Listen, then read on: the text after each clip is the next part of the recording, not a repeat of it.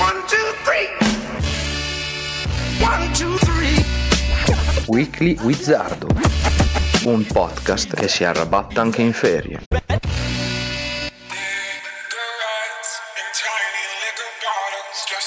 Ciao, sono Tino e oggi parliamo della truffa dello smart working. L'altra sera ho assistito a un curioso episodio all'Ostria di Paese.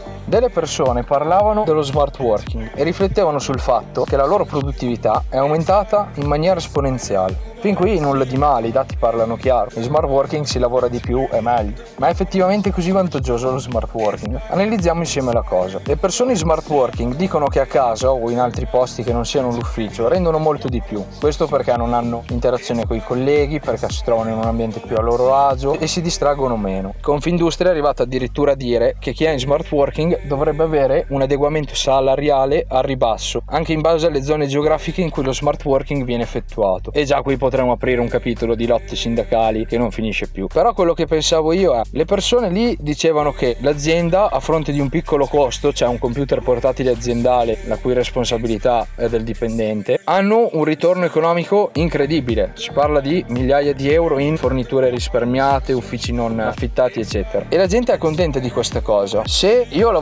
da casa, la casa di a quel punto diventa il mio luogo di lavoro anche. E perde la sacralità delle proprie mura domestiche come luogo di ritrovo privato. Quello che mi domando io è, uno che va a lavorare a casa, al bar e anche qui a Milano i bar dicono di avere tanta crisi, soprattutto quelli in zona Rogoredo e in zona uffici, perché dicono il personale in smart working non essendo in ufficio non viene più a consumare. Questi locali dovrebbero quindi adeguarsi a questa nuova tendenza, diffusissima nei paesi del nord Europa con un altro sistema e forse lì ci può, può funzionare, qua in Italia secondo me no. Ma se io vado a lavorare da casa o vado a lavorare al bar, al parco così, questi luoghi perdono il loro significato perché diventano un luogo di lavoro mascherato da un'altra cosa e questo è tutto vantaggio delle aziende e dei padroni che risparmiano, come abbiamo già detto, su uffici, forniture, elettricità e guadagnano sul fatto che i numeri dicono che siete più produttivi, mentre per voi non c'è un ritorno economico per la maggiore produttività. Allora, vi chiedo, questo smart working fa così tanto bene? Vale la pena rinunciare alla routine, al fatto che una volta tornati a casa si stacca dal lavoro, una volta andato al bar si parla con gli amici e non si lavora? Vale la pena fare tutte queste cose in cambio di ah sono meno stressato, ah non devo andare in ufficio? Secondo me personalmente no.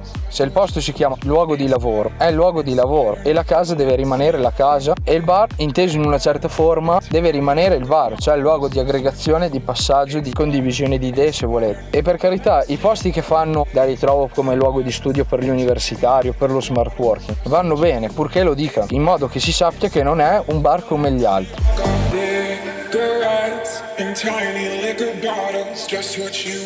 Expect inside her new Balenciaga.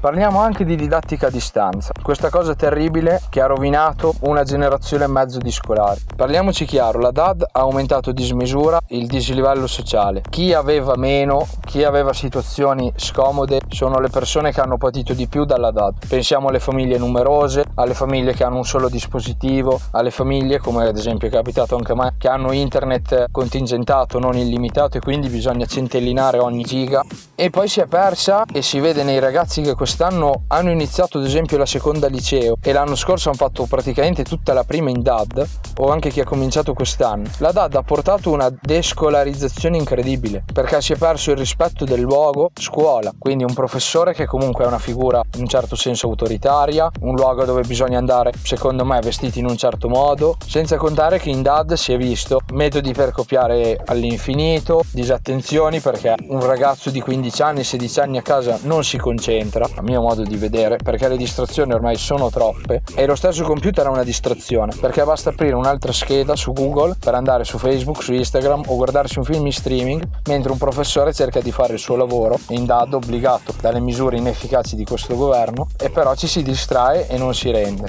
In più anche le verifiche a tempo, risposte multiple, risposte aperte, inquadrami il foglio, dietro il computer il libro, sono tutte cose che non hanno fatto bene.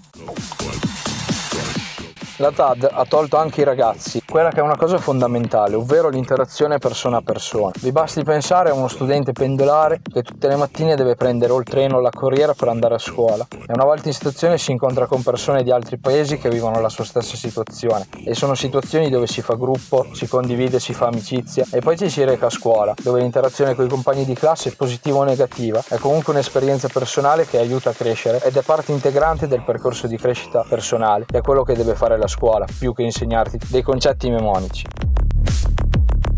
La DAD va bene per chi ha i soldi, per chi sta bene, per chi vive una vita agiata. Per tutti gli altri è veramente una fregatura ed è una cosa che ha rovinato tantissime persone e bisogna assolutamente evitare di ripeterla.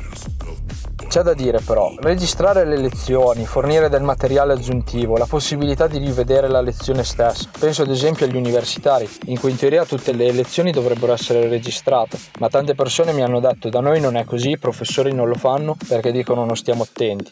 Quello può essere un valore aggiunto, anche per chi magari all'università deve lavorare e non ha tempo di seguire tutte le lezioni. Questo va bene, ma non deve essere il sostitutivo della lezione frontale. Può essere un'aggiunta, però la scuola deve rimanere frontale, perché l'interazione tra le persone, la routine che ti porta alla scuola, sono tutte cose che ti fanno crescere. Stare a casa, fare la DAD in pigiama, con la videocamera spenta, accesa, non mi va, professore parla, io sono sul letto, fa perdere completamente la concezione di quello che si sta facendo. E questo non si ripercuoterà solo sulla scuola, ma si ripercuoterà su tutti gli aspetti della vita, perché le cattive abitudini, ricordatevelo, sono le peggiori a morire. E quindi io vi ridomando, gente, favorevoli o contrari allo smart working e favorevoli alla DAD tolto l'emergenza iniziale? Fateci sapere qualcosa sui nostri canali social. Io sono Tino e questa era La grande truffa dello smart working, il secondo dei quattro podcast monografici targati Weekly Wizardo.